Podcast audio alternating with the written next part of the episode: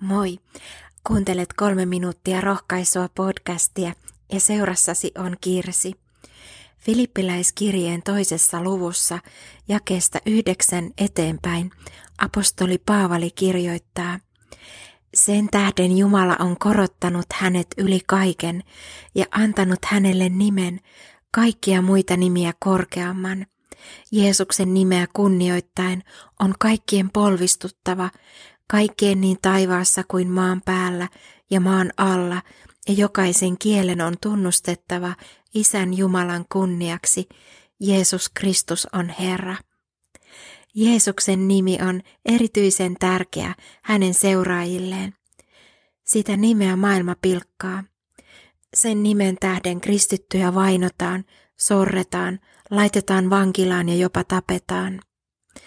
On tärkeää muistuttaa Jeesus-nimen tärkeys, muistuttaa siitä toinen toisiamme, että Jeesus Kristus on Herra. Siinä on uskon tunnustuksemme. Ollaan rohkeita Jeesuksen seuraajia, eikä hävetä hänen nimeään. Hän kuoli ristillä, jotta sinä ja minä voisimme pelastua. Yksin Jeesus Kristus on tie, totuus ja elämä. Yksin hänen sovitustyönsä kautta me voimme pelastua iankaikkiseen elämään. Jeesus on herrojen Herra, kuningasten kuningas, ja eräänä päivänä hän palaa takaisin noutamaan omiaan. Sananlaskut muistuttavat meitä, Herran nimi on vahva torni, hurskas rientää sinne ja saa turvan. Jeesuksen luona on paras paikka. Sinne saa tulla kaikkien elämämme asioiden kanssa.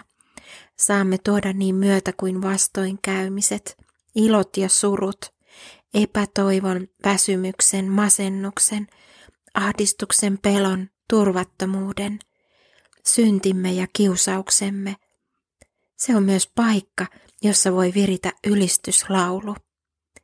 Kaikkien elämämme asioiden kanssa saamme taas voimaa jatkaa matkaa, kulkea mestarimme Herramme Jeesuksen Kristuksen askeleissa.